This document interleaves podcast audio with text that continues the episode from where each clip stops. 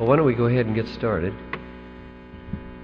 Um, we're continuing our lesson lessons on the doctrine of providence, and when I was here last time, which was in that other room, we took up the providence of God in the affairs of nations, and I explained that the sequence we're following is from the least personal to the most personal. And uh, moving, as we get to nations, we're getting very close to persons because to rule nations and govern nations, God governs hearts, hearts of kings, and we'll see that even more tonight. And then uh, we'll move ahead to uh, God's providence over individuals and individual choices and individual salvation. So it kind of becomes more controversial because people take more offense at the rule of God over their own soul than they do over wind. But uh, the same God who rules the wind rules the heart, I believe.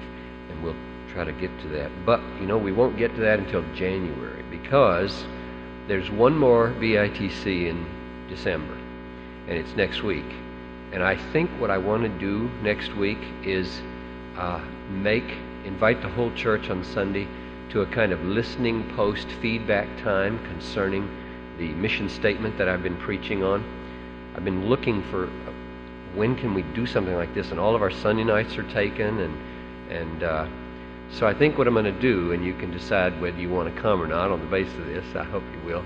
Is next Wednesday night take this whole time to to let people ask questions and make comments about what they're hearing and what they're reading in the mission statement, and as I try to unfold it in the pulpit.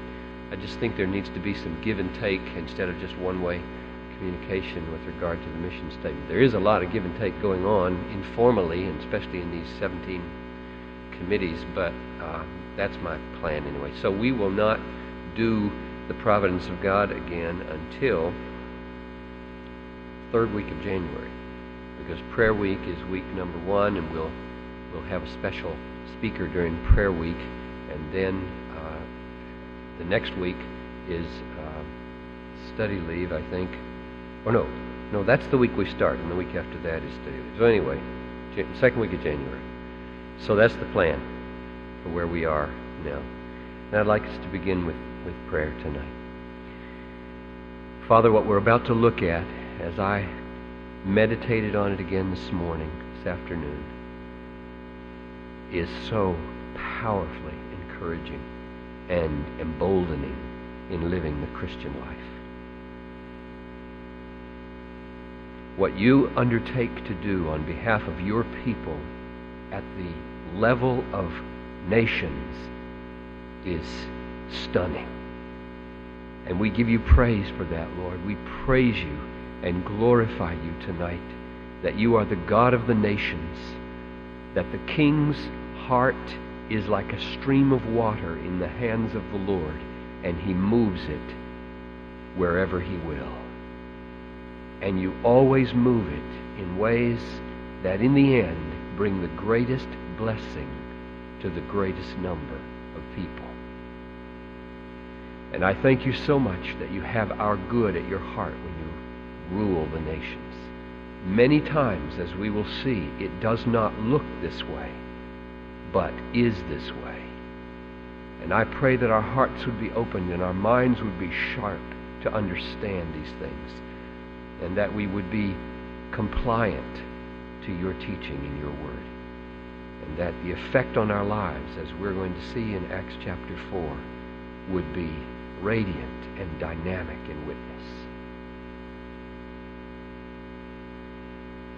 Pray, Lord, for any tonight who are here who have brought into this room burdens that are making it very hard for them to even think about this. Would you draw near and lift that burden to such an extent, Lord, that this truth could get underneath it? And then when you set it back down for its appointed season, may it be lighter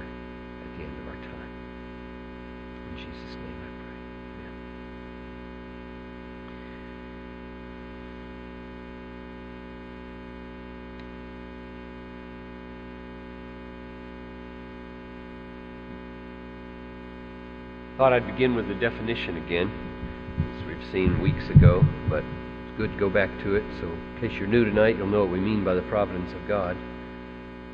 This is taken from the Heidelberg Catechism, 1563. Question 27 What then is the providence of God? It is the almighty and everywhere present power of God, whereby, as it were by his hand, he still upholds heaven and earth with all creatures, and so governs them that herbs and grass, rain and drought, fruitful and barren years, meat and drink, health and sickness, riches and poverty, yea, all things come not by chance, but by his fatherly hand. So R.C. Sproul has a new book, it's a couple years old now, called Not a Chance. And it's about that. In fact, when I was with him over in Grand Rapids last September, he put this on an overhead and he circled this, not by chance. So the providence of God, as it's historically understood in Reformed catechisms, and this is the way I understand it, and I believe it's biblical, is that the providence of God is his everywhere present power by which he governs all things by his fatherly hand.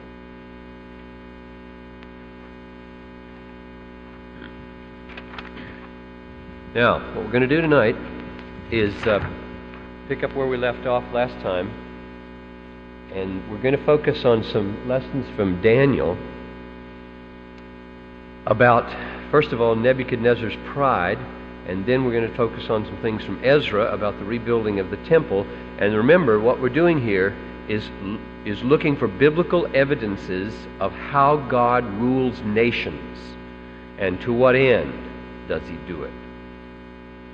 So, we're going to take Nebuchadnezzar as an example and his uh, the braggy king of Babylon. How many of you read that book to your kids? Braggy king of Babylon. Little little what do they call them? Those little books. I don't remember. It's been so long, but I'll have to dig them out, I guess. Okay. Let's read. I tried to pick out the key verses. There's still a lot of them. Uh, he had a dream. Nebuchadnezzar had a dream, and he calls Daniel to interpret the dream. And here's the interpretation O king, this is the interpretation, this is the decree of the Most High, which has come upon my Lord the king, that you be driven from mankind, and your dwelling place be with the beasts of the field, and you be given grass to eat like cattle, and be drenched with the dew of heaven and seven periods of time, perhaps weeks, I'm not sure, will pass over you until you recognize that the Most High is ruler over the realm of mankind and bestows it on whomever he wishes.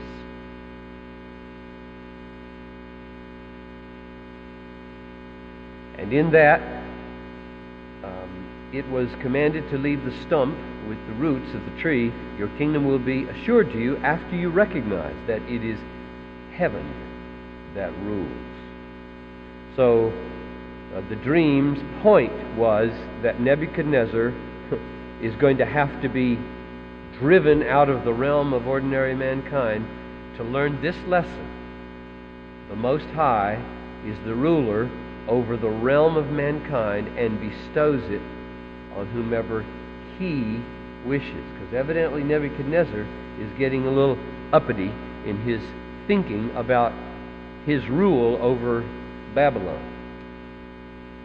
All this happened to Nebuchadnezzar the king. Twelve months later, he was walking on the roof of the royal palace of Babylon. The king reflected and said, Is this not Babylon the Great, which I myself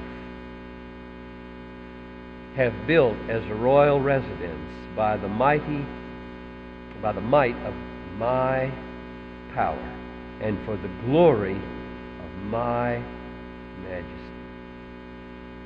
Now that's strange when you stop and think of this that he had been told by Daniel that in order to learn that that's not true, this dream was going to have to be fulfilled in his life. And, and, and only a year later, 12 months later, he's forgotten. He's not in touch. It's a scary thing.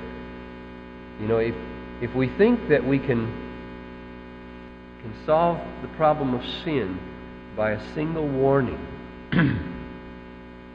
or a single confrontation with someone, we're kidding ourselves about the power of the deceitfulness of the human heart. So Nebuchadnezzar, wise as he was to build his kingdom, was certainly not wise in dealing with his own dreams. While the word was in the king's mouth, a voice came from heaven saying, King Nebuchadnezzar, to you it is declared, sovereignty has been removed from you. We all learned in the seventh grade or maybe the fifth grade or, that this is a passive verb. Right? Yes, that's right. Past perfect participle. Very good. But passive is what I have in mind right now. It's passive, which means the subject of the verb is unexpressed. Who is it? Who's doing this action? God.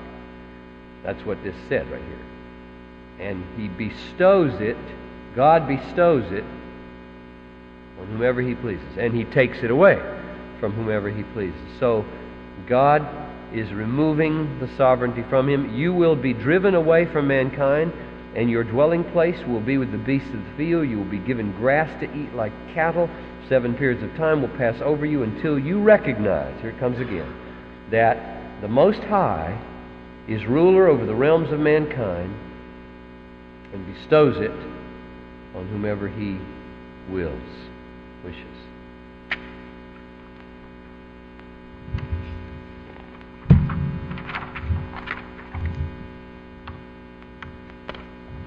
And here's what happens. Immediately, the word concerning Nebuchadnezzar was fulfilled. And he was driven away from mankind and began eating grass like cattle, and his body was drenched with the dew of heaven until his hair had grown like eagle's feathers and his nails like bird's claws. But at the end, let me stop there. Why'd God do it this way? Why this? Any, any sense of why God made him go insane like this so that he became like cattle and uh, like an eagle, like his fingers like birds' claws, his hair like feathers? What's, what is this? Why, why, why is God doing it this way?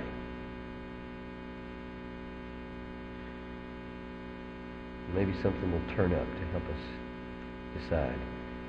At the end of the period, I, Nebuchadnezzar, raised my eyes toward heaven, and my reason returned to me. A year ago, I, I took this, raised his eyes towards heaven, and his reason returned. And I put that on my door in my office.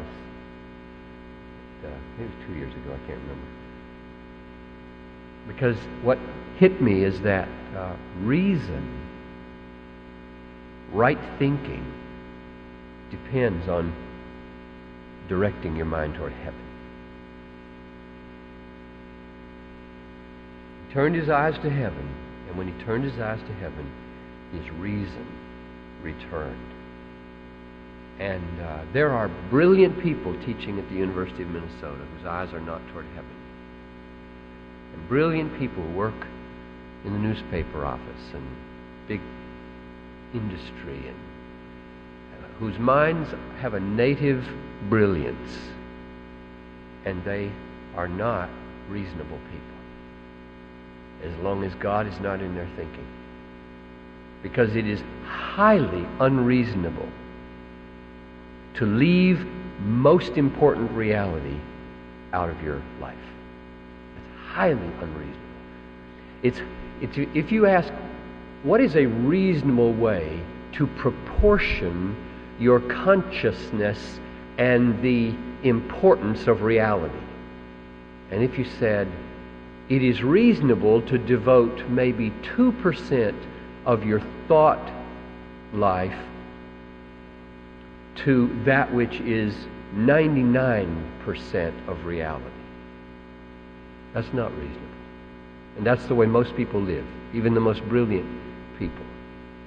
So that the, the irrationality just isn't plain, but it is highly irrational. I, I think God, in this, in this way of doing it here, wants to portray a picture of what all non heaven directed thought life is like. It's, it's uh, animal like. We are more like the animals when we do not direct our eyes towards heaven than we are like humans and like God. I, I think we live in a day, you know, if you want to, I think you should always be praying in your family devotions, your personal devotions, be praying, Lord, give me some sentences, just simple, crisp, short, truth sentences to speak into unbelievers' minds at work. Because they don't have anybody doing that for them by and large. I think we tend to think all or nothing with regard to our, our unbelieving friends. How am I going to get into a, a place where we have an hour and I can share enough and we can have enough questions that they make a decision? Well, God will give you that eventually, probably, if you ask for it. But short of that, there's a lot of truth sowing that needs to happen. Sentences like, God is the most important person in the universe. Just say that to somebody this week. God is the most important person in the universe. And they'll go home and they'll remember that sentence and they'll say, never thought of that. If, if he exists, that's certainly true. And I, I say he exists. And if he's the most important person, I'm sure not acting like it. A little series of thoughts can, can start in people's minds. By, so pray that God will give you just crisp sentences about that. Or another one might be Jesus Christ can never die again. Just say that. And the implications of that sentence means he can't ever be defeated. He's going to live forever and everybody will give an account to him. But you don't need to say all that. Just Jesus Christ will never die again. Hmm. Direct people toward heaven, in other words. Get their minds thinking about things nobody else is telling them to think about. They'll never hear those sentences on the television, ever. I, I blessed his Nebuchadnezzar, documenting his turnaround. I raised my eyes towards heaven.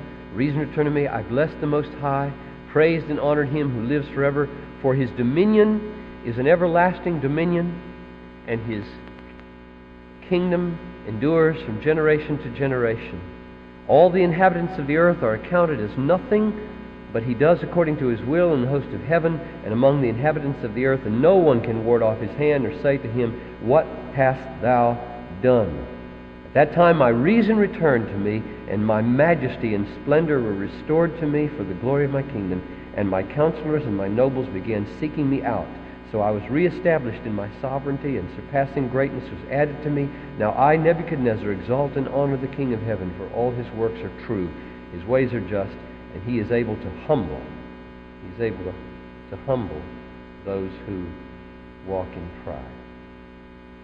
Now let's ponder what he said here for just a minute before we go on to another text. Um, his, his dominion is an everlasting dominion, and his kingdom endures from generation to generation. That's like saying Jesus can never die. How does that relate to Christ or God's ruling the nations?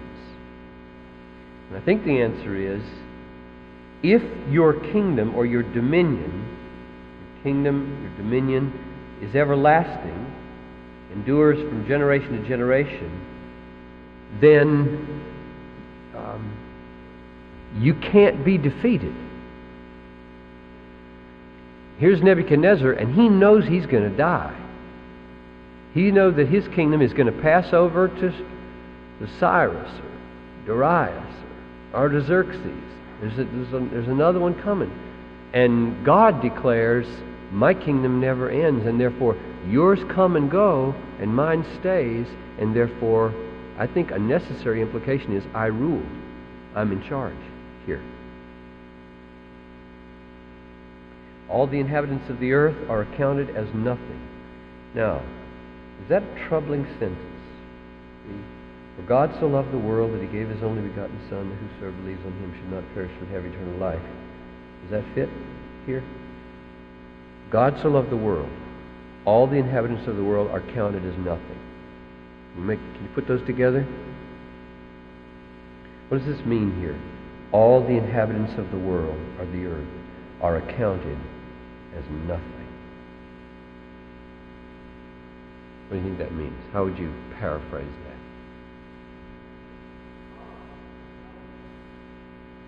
that? Okay, explain. It's a power statement, not a value statement. What, explain. Okay. All right? All the, all the inhabitants of the earth have no power as compared with God. Anybody got another angle on it? Does that sound right to everybody? They are nothing in that they are powerless compared to God. What?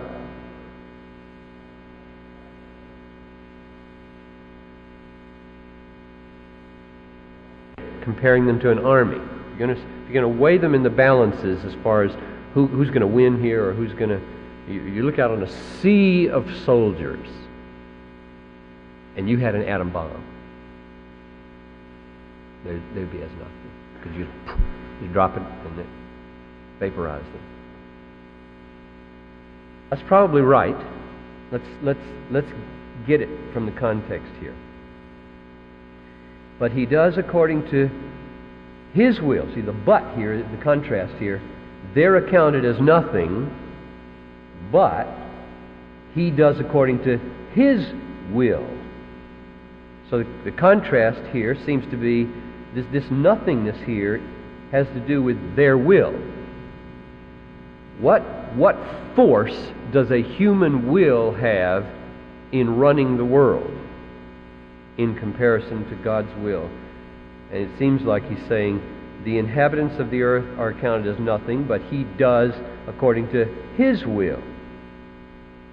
Another way to say it would be not, not just force, maybe, but um, the other thing about a will is not only its forcefulness, but its, its intelligence and its wisdom. Who has been his counselor? Uh, Job asks, and Paul quotes in Romans 11. The, the counsel of the earth, your and my wisdom, counts for zero in running the world. God never consults with his creatures as to the wisest way to run the world. He never says, hmm, I think I better seek some counsel about this situation. Never. We are nothing when it comes to counseling the wisdom of God. So I would add to Bob's power statement a wisdom, an intelligence statement It's true at that level also. And among the inhabitants of the earth, uh, his will is accomplished. No one can uh, stay or ward off his hand. So here's this no one. So if you consult everybody on the earth, do they have any power to stay or hinder or frustrate his hand when he decrees that hand to move? And the answer is no. So they are as nothing when it comes to resisting his hand. That would be a clear contextual implication. They are as nothing when it comes to warding off his hand. That's a power thing. One more. They can't say to him, What doest thou? Now, that, that's another wisdom thing. They can't come into the courtroom and say, Give an account of yourself. Now, Paul quoted that in Romans 9. You know, when, when you find fault with the God because he's so powerful, uh, and say, well, why does he still find fault if nobody can resist his will? And Paul says, Who are you, O man, to answer back to God? Nobody, nobody can put God in the dock. I mean, we try. Books are written all over the place. God is in the dock everywhere in America. Anytime a tragedy happens, God's in the dock. Give an account of yourself, God. I know how things ought to be done. I know this shouldn't have happened. You give an account of yourself.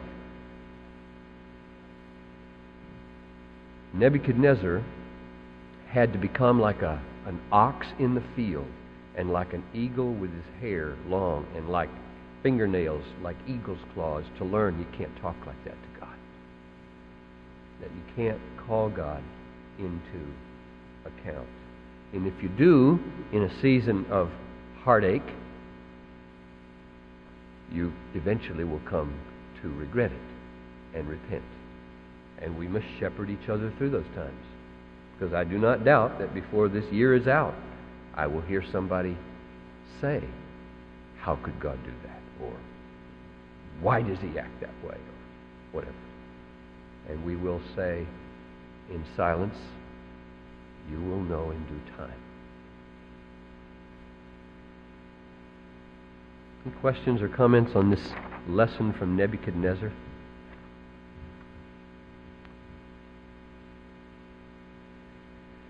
Tell you a little story that happened to me this week. Um, I don't think she would mind, though I won't use her name. I, I was talking to a young woman, probably in her late 20s, who uh, had a near death experience about a month ago she was uh, on a boat in uh, um, Gunflint Lake and uh, capsized. The water's 38 degrees. She's a half a mile from shore. and the boat's And uh, you don't you don't live longer than what 15 20 minutes in that kind of water and she said, she was telling me this story to, to relate the effect it's had on her since. Um, that uh, she said, I've heard stories that your whole life goes before your eyes as you think you've got no time left. And she said, That's not what happened to me. What happened to me was that at that moment I felt a crisis that I could have my life if I really wanted it bad enough. And what opened before me was God. She said, I saw God in a way I've never seen him before. And I cannot describe to you. I mean, she, was, she didn't mean an apparition, I don't think. She, she meant bigness. She used the word majestic and some others. She said, He was so big and unbelievably majestic that I, I felt like I had been trifling most of my life. And she swam a half a mile in that water and was saved. And uh, she, she hadn't been going to church for a long time, she said, and wanted to get connected. and uh, I said, well, that's one good effect. Um, but I, I think we shouldn't have to be thrown into water in order to f- recognize that God is big and not to be trifled with. And uh, Nebuchadnezzar had to be thrown out in the field for seven weeks or whatever it was. And uh, she evidently had to be tossed overboard in order for God to get her attention. That last word, pride, I wanted to say another word about that. God knows He is able to humble those who walk in pride. Very often I pray, Lord, and these are scary prayers. The elders were praying some of these prayers the other night about our willingness to do whatever God wants us to do at Bethlehem. But I, I say, Lord, do whatever you must do in my life, not to let me fall victim to a ministry destroying pride. Kill me. I can remember I used to run in Pasadena when I was in seminary. I run a mile every morning, run the same thing. I'd go down the alleys over here, I'd turn around down there and run down Orange Grove Avenue, and the sun would be coming up at certain times of the year, and my heart would be pounding so fast, I'd say, it's going to explode right out of my chest. And I would, I would just pray as I ran, only keep me alive if I'm useful. Please, don't let me live beyond my usefulness.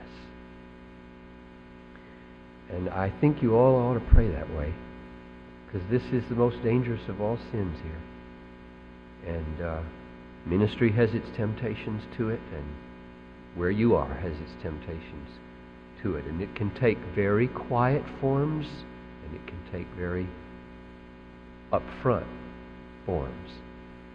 But it is such a dangerous thing that God, in His mercy, will take you to the shed. And, uh, you know, I, I just say, Lord, if it's this, do this.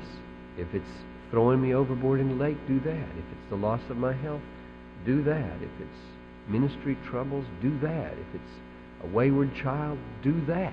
Do whatever you have to do, Lord, not to let this happen. This is the name given to the wrong view of God implied here.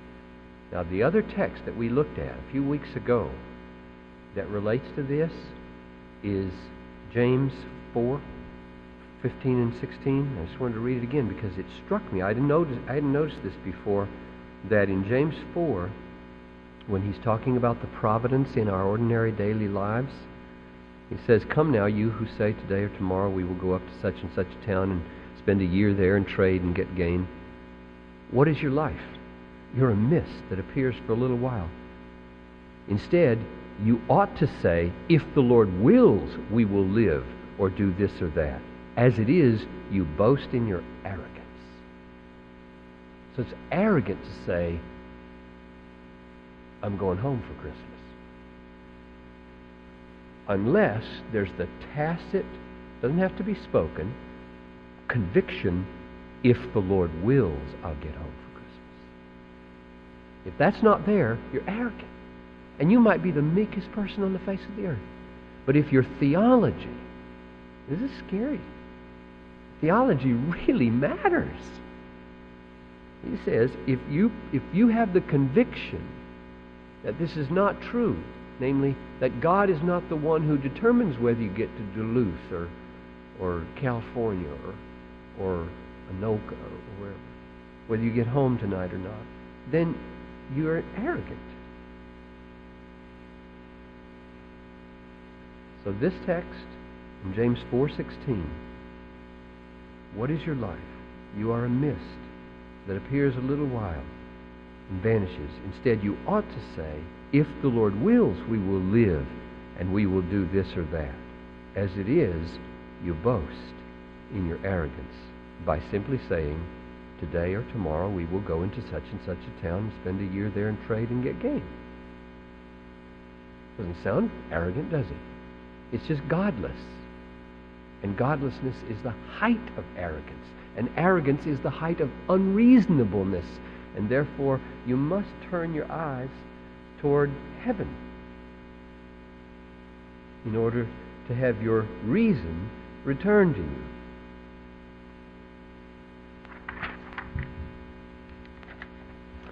Any question or comment about Nebuchadnezzar? Before we go on to three more kings in that same period of history?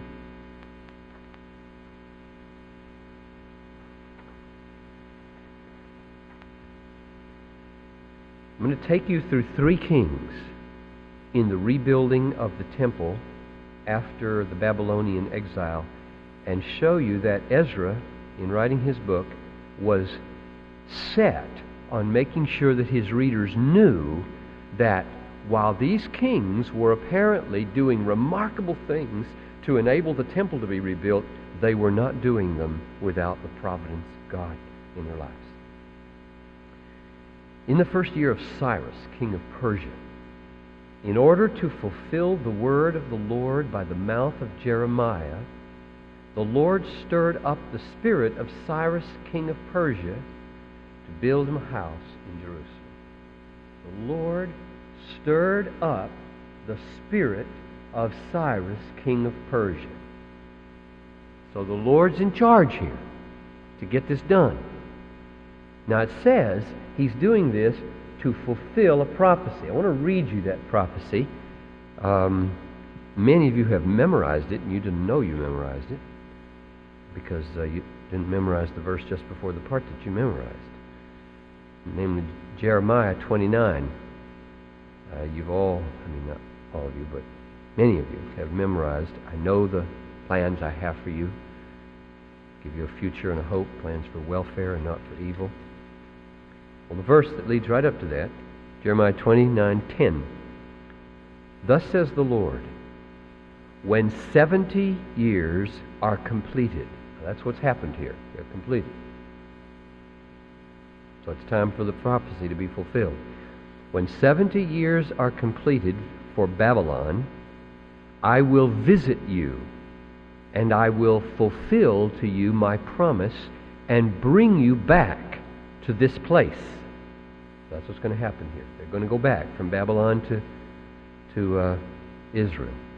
For I know the plans I have for you, says the Lord plans for welfare and not for evil. So now, when you memorize that verse 11, you can see it under the banner of a sovereign God who rules the nations to make that good happen. That's the point here. I know the plans I have for you. I'm going to do you good and not evil. How? I'm going to go to Cyrus and I'm going to put into Cyrus a will to send you back to your homeland so that you can build a temple and have a homeland again. And you can just extrapolate that out to your situation. Same promise holds true for you. God will do you good, and He will move kings for you. We'll see that again here in some other texts. So He he fulfills the word of the Lord. Now, let me point out something here. This is kind of a parenthesis, but maybe not, depending on how you're thinking about it.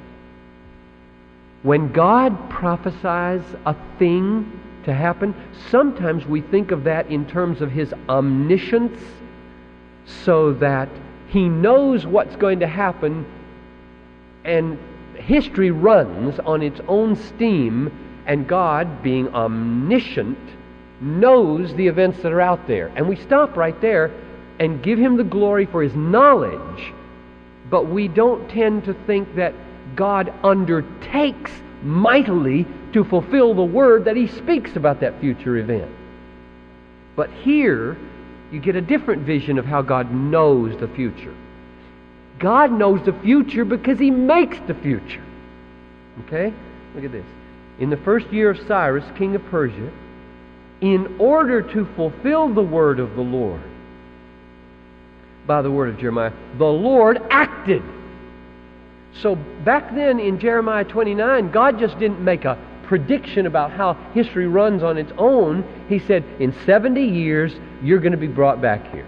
It's Coming back. And then when the time comes, God does it. He does it. And you see this again and again in prophetic literature in the Old and in the New Testament. So don't let the omniscience of God in your thinking be abstracted from the omnipotence of God. God knows the future because he rules the future. If he didn't, he couldn't know it for sure. Which is why, by the way, many theologians today, including Clark Pinnock and others, are saying that he doesn't know the future because they know the implication for his power. And they don't want to give him that power. The only way you can consistently deny God the right to rule history is to take away his infallible foreknowledge of history. Think about that. It's very, that's true. That's accurate. Because if God infallibly knows what's going to happen tomorrow, it's going to happen tomorrow. And that's because he rules it. And so there are, there's a whole movement inside evangelicalism to deny the omniscience of God. Which is sad. Here, here's the next step. Then the people of the land discouraged the people of Judah, made them afraid to build, and hired counselors against them to frustrate their purpose all the days of Cyrus, king of Persia, even until the reign. Now, this I would call a setback, right? Here you have God moving on Cyrus, saying, Go and build a house for your God. When they get there, the people, uh, the, the people of the land, these are non Jews here, they discourage them and they keep them from doing it. This is a terrible setback here. So, what's going to happen? How's God going to handle this?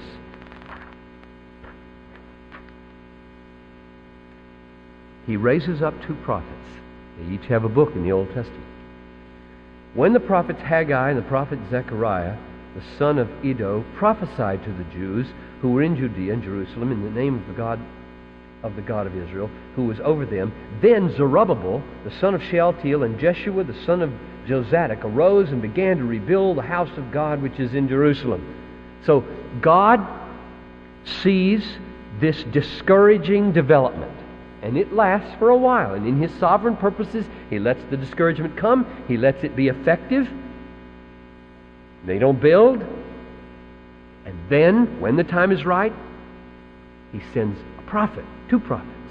And they start speaking words. Read the second chapter of Haggai if you want to know how to stir up people to build when, when they're discouraged. Read what the prophet Haggai said. It's only two chapters long, I think, in the Old Testament. So they start to build. Leaders are raised up. This, this is very encouraging to me as a pastor. I cannot do what needs to be done in the church. I see so many things that need to be done in the church. I look at this city and I see so many ministries that need to happen in the church. I want to see a people mightily unleashed, building. I want to do it, get it done. And I can't. I've only got one life to live and a family, and I, I need sleep at night, and, you know. So what am I going to do? Well, I'm going to do my best to do, to do the Haggai and Zechariah thing. That's my job, Bethlehem. I got some other jobs, but that's my main job, I think. To do the Haggai and Zechariah thing. To prophesy to you uh, the Word of God, the name of God, and then watch Him raise up Mitch Pearsons and others, elders and Sunday school teachers and kids workers and witnesses in the community and the pro-life committee is meeting right now as we're talking. You just raise up people and, and they start working because no longer are they going to listen to the discouraging voices anymore. See how it works? But there was a languishing time. And then he raised up Haggai, Zechariah, and some of these others. The son of Jehozadak arose, began to build. At that time, Tattenai, the governor of the province beyond the river, he's a bad guy here, and Sheth, Shethar Bozani and their colleagues came to them and spoke to them thus Who issued this, a decree to rebuild this temple and to finish this structure. Then we told them accordingly what the names of the men were who were reconstructing this uh, building. But the eye of their God was on the elders of the Jews, and they did not stop them until a report should come to Darius, and then a written reply be returned concerning it. When I read this this afternoon, I, just, I hope I'm not reading in too much here. Let, I hope these things can have a proper inspiration like this. When I read this, the eye of their God was on the elders. Okay? the elders have a 24 hour retreat at Bethlehem coming up on Friday, 5 o'clock. Friday 5 till Saturday at 5. And I believe the eye of God is upon us. And I believe He's raising up encouragement rather than discouragement. But would you, core people right here, I forgot to say this on Sunday, so most of our people don't know this is happening. But would you pray for us? You write it down somewhere, 5 o'clock Friday night until 5 o'clock Saturday night. The elders are going to try to process some of this long range planning things, worship things, structure things, staffing things, and so on. And we want to hear God. We're going to fast and pray and worship. And, and you could pray Acts 13 for us when the teachers of Antioch were praying and fasting. No, no, no, no. No, it says fasting and worshiping. The Holy Spirit said, set aside Barnabas and Saul to the work to which I've called them. And the world was never the same again. Ever. Because of that missionary journey. And if God spoke like that to us this Saturday morning when we're worshiping and fasting, we're going to send to Darius the king and find out what's going on here and stop this thing. Now, if it pleases the king, let a search. This is what they wrote to Darius. Now, if it pleases the king, let a search be conducted in the king's treasure house, which is there in Babylon. If it, if it be uh, that a decree was issued by King Cyrus to rebuild this house of God at Jerusalem, and let the king send to us the decision concerning this matter. So they think they're going to get this thing stopped by writing to Darius. And uh, are they going to be surprised? I think so. I think so. Right. Darius has taken the scene, and then Artaxerxes is coming after him. Then Darius issued a decree. So now he's got the letter, and he's going to respond. He issued a decree, and search was made in the archives where the treasures were stored in Babylon and in Ecbatana, in the fortress which is in the province of Media. A scroll was found. There's no accident here, folks a scroll was found, and there was written in it as follows Memorandum. In the first year of Cyrus, Cyrus, king of, of the king, issued a decree concerning the house of God at Jerusalem. Let the temple, the place where the sacrifices are offered, be rebuilt. Ha! So Darius finds that it was so. How's he going to respond? Now, therefore, Tattenai, governor of the province beyond the river, Sheth Bozenai and your colleagues and the officials of the provinces beyond the river, keep away from there. In others, don't interfere anymore. Leave this work on the house of God alone. Let the governor of the Jews and the elders of the Jews be, rebuild this house of God on its site. Moreover, here comes the puncture. I issue a decree concerning what you are to do for these elders of Judah in the rebuilding of the house of God. The full cost the full cost is to be paid these people from the royal treasury out of the taxes of the provinces beyond the river and without delay. Now, you've got to apply this to your life, folks, because what happened here was number one, a great and wonderful providence happened when God put it in Cyrus to send the people back and build the temple.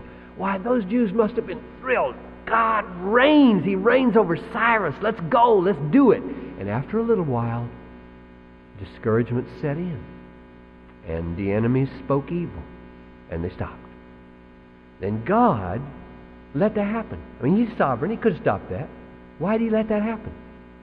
But here's one reason He sends His word, He raises up His leaders, the enemies come, they seek Darius, and Darius not only says, keep on doing it, he says, and by the way, I'll pay for it. And so the setback, you want to graph it, here they are discouraged in Babylon. Boom. Tremendous encouragement with the providence of God in Cyrus letting them go. And then a season of discouragement. And all the whys. Why? Why? Why? Why? We all ask why. Why in our family life, and why in our church life, and why in our civic life? You know, why certain actions on abortion, Lord? Why not do this law instead of that law? And why did this person get elected of why, why, why? And the Bible is replete with stories like this to help us be patient. And so the answer is boom. Cyrus is going to pay for it. That's what's happening. I mean, not Cyrus, Darius. Cyrus took him so far, and Darius, another pagan king, is going to take him the rest of the way. So God reigns over Cyrus to get it started. He reigns over Darius to get it paid for. And had they known, I use the analogy, I think, in Future Grace, in the chapter on patience, that if you knew that uh, when you got a broken leg, they were going to have to go in there and set it, and then when they went in, they found a tumor, and they take it out, and it's beautifully contained, They close it up and say, no problem, you don't even need any therapy here. But three more months and you'd be a dead man. You, if you knew that as you lay there on the ski slope with your vacation ruined and a broken leg, if you knew that that's what God were doing, you wouldn't, you wouldn't complain. And I, I'm here to tell you, in the name of Jesus Christ, He is always doing that. Romans 8.28. It's not my word. That's God's word. He is always doing that. Anna. Yes. Sorry.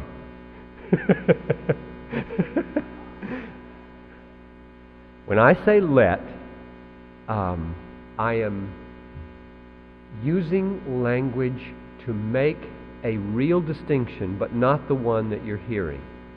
I do not imply he's out of control when I say let. I imply God's causality is different in different events. Some things he causes very immediately and very directly, and other things he causes through secondary and tertiary causality in the world. And the let implies there's more distance here between the active hand of God and the event, so that I have a place for Satan to move around in the world. And I have a place for you to move around in the world. But I do not ever have an ultimate place for Satan or an ultimate place for human willing. That is, no human will and no satanic will ultimately causes anything.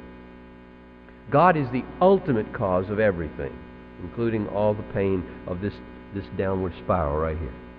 You say, when I say God let this happen, He let Shethar Bozani and these others give them grief for a few months or years, I, I don't mean they were out of his control.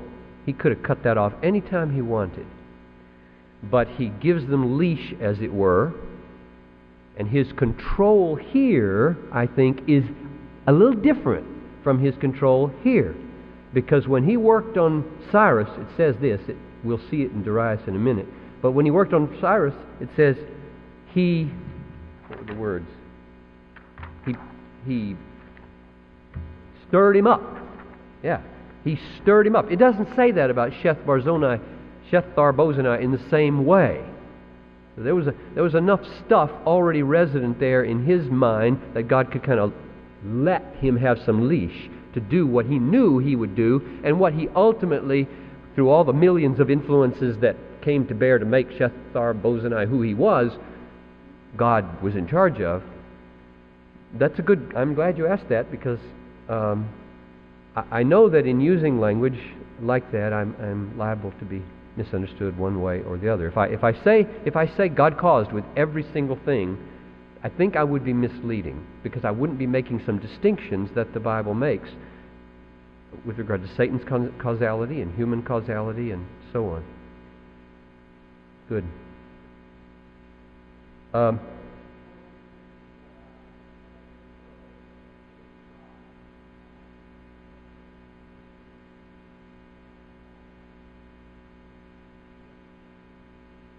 right. I, I mean, it's, a, it's I think it is a true statement if you define it carefully, but you, we've got to you, you've got to use language more with more nuanced care.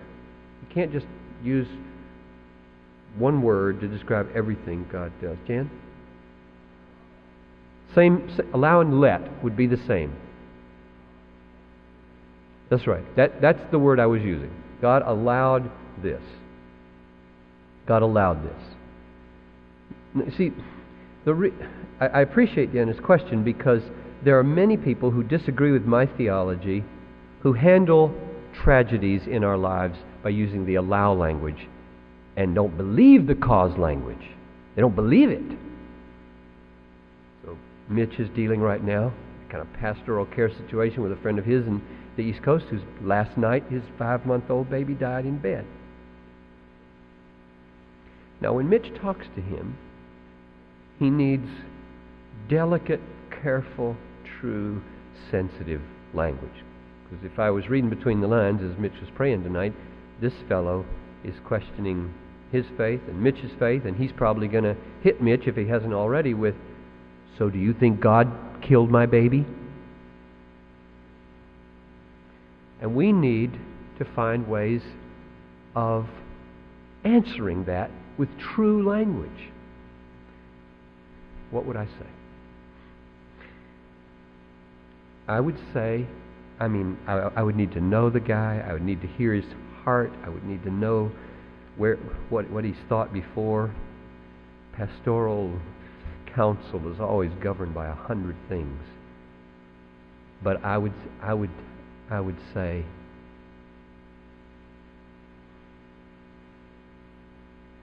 You know, uh, Dave, I didn't get any comfort back in 1974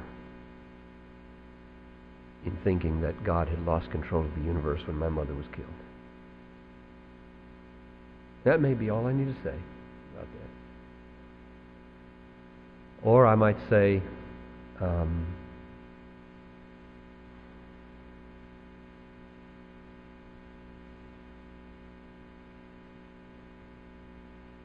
The most important thing you need to think about right now, Dave, is that all of God's power is available to you for your comfort.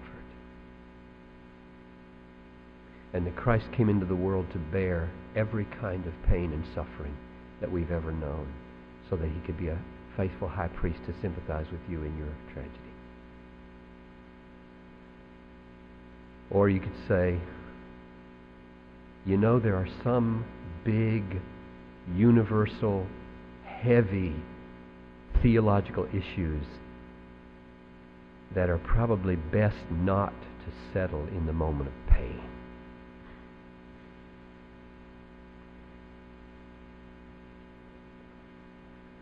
Or it may be that God would simply appoint that Mitch would say,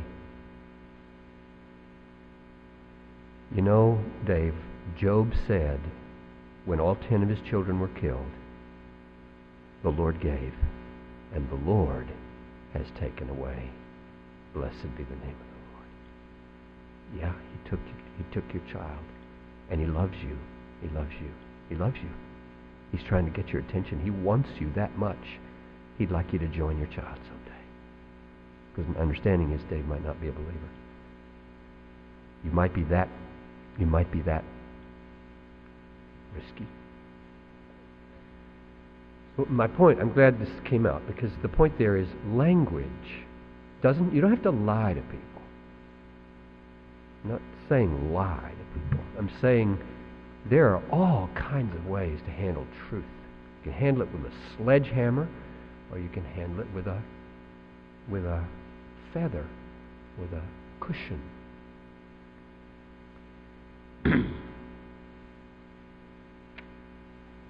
summary here of these kings goes like this um, Cyrus, Darius, Artaxerxes.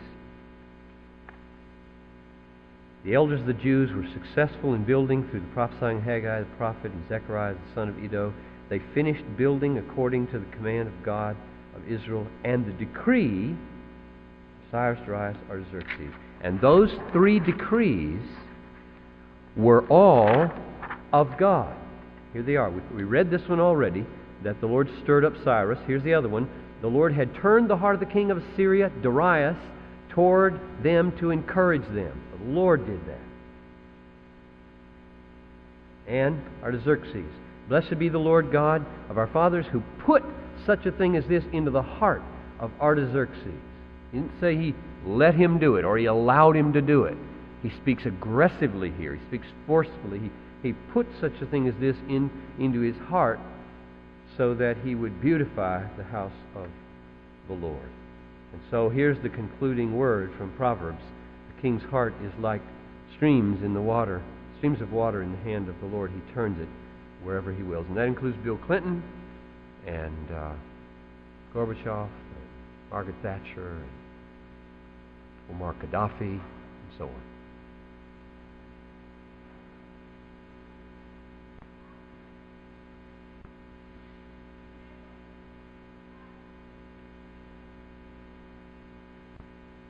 Let me think. Anybody want to help me? Go ahead, Verna.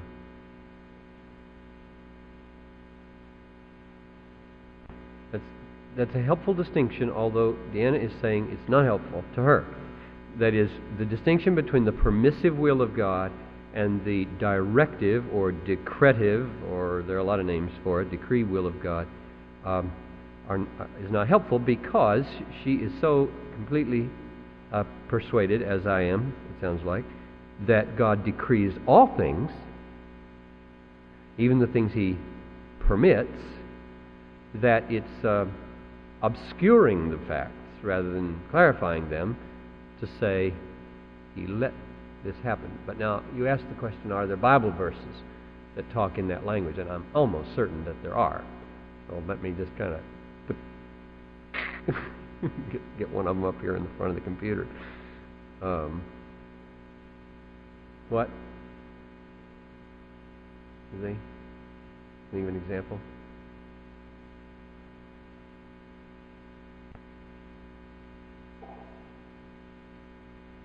Um,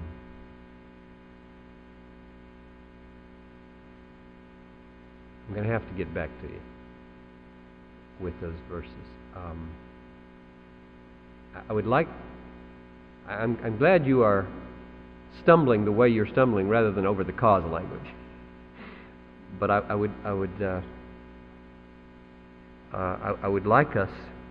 I'll try to find biblical warrant, biblical explicit warrant, and I'm just drawing a blank here for the use of that language. Most people just take it for granted, um, but it's not to be taken for granted. Um,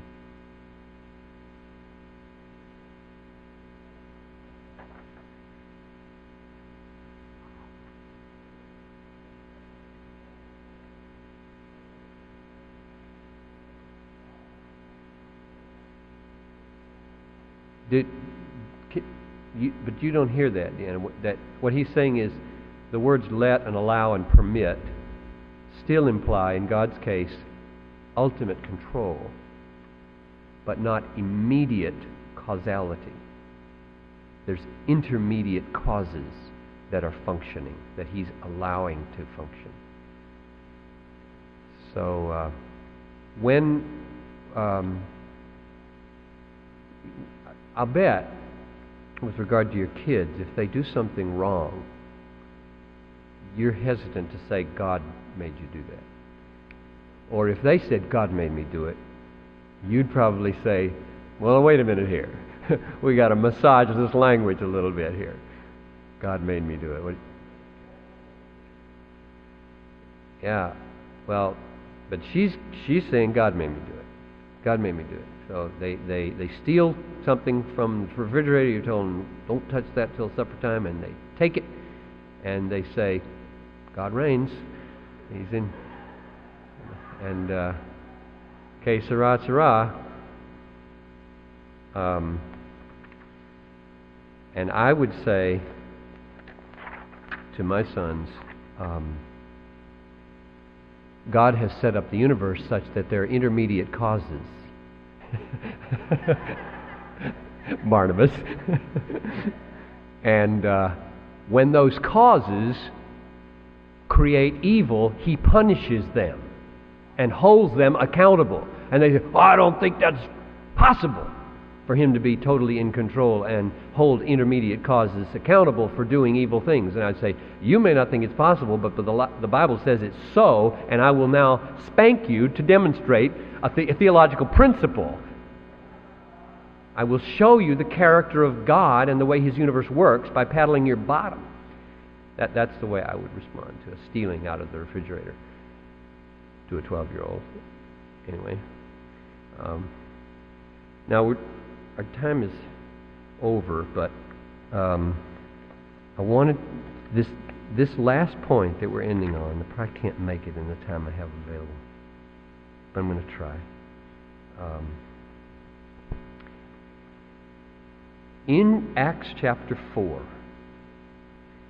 when Herod and Pilate and the Gentiles and the Jews are gathered together to kill Jesus, it says in Acts 4 uh, 26 um, that they were gathered together to do what thy hand and thy purpose predestined to occur. So all of Pilate's, I see no fault in this man, you kill him. All that expediency was ordained of God. All of Herod's mockery with the robe and the crown of thorns is of God. Every hammer blow on the nails is of God. So God rules. Now, that's quoted in a prayer in Acts 4,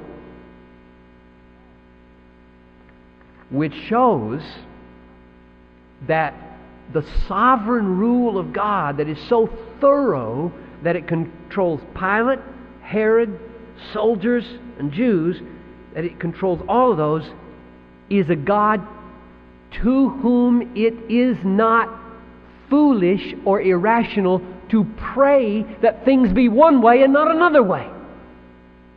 Isn't that amazing? I was going to end by showing you that, that prayer, in view of a God who rules and controls all things, is not pointless. Because the theology that he does rule is expressed in the middle of a prayer that he would grant them to be filled with the Holy Spirit and speak the word of God with boldness. God folds our prayers into that causality in mysterious ways that makes our prayers effectual, not meaningless. In fact, I would argue if God couldn't control Pilate, this prayer was meaningless. Oh God, stretch forth your hand and restrain evil in the world. I can't do that. They've all got free will. Prayer assumes the right of God to intrude in the lives of rulers and everybody else. How do you pray for an unbelieving loved one? Don't touch them. Don't get near. Don't infringe upon their free will.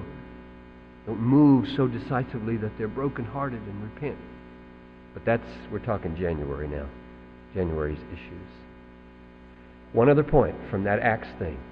That whole prayer was elicited by Peter and John being arrested, being threatened, being put in jail overnight, then being released, and being told, Don't you dare speak this way again in Jerusalem, and them saying to the ruler, whom God rules and ordains that he be, whether you think we should speak or not, you judge, but we cannot but speak what we have seen and heard. In other words, not only prayer is rational inside God's total control of rulers, resistance is rational. Resisting the very things that God ordains to take place is reasonable. So I'm saying this at the end here, lest you walk out of here fatalists, thinking, oh, if God rules the kings, if God rules the church, if God rules the traffic, if, if He decides whether I get home tonight, well, I'll just take my hands off the steering wheel. Close my eyes. I talked to a guy who did that one time for a quarter of a mile on the freeway. Just test God. Uh, I'm not saying that. I'm saying you should pray that things be different with confidence. And when you see sin in rulers, you should resist it. And let nobody say, oh, but, but God ordains rulers and God ordains that. Say, well, yeah, but He ordains the resistance too. Witness Acts 529. Let's pray. Lord, clarify, I pray. Deepen our understanding. This whole prayer here in Acts 4 was leading towards powerful, bold, spirit filled witness in Jerusalem. And hundreds and thousands were coming to Christ because these saints believed what they believed. So I pray that you would release us this week. Lord, as these folks go home tonight, may they pray for words to speak at work tomorrow that will be unleashed with power for the salvation of the lost. In Jesus' name I pray. Amen.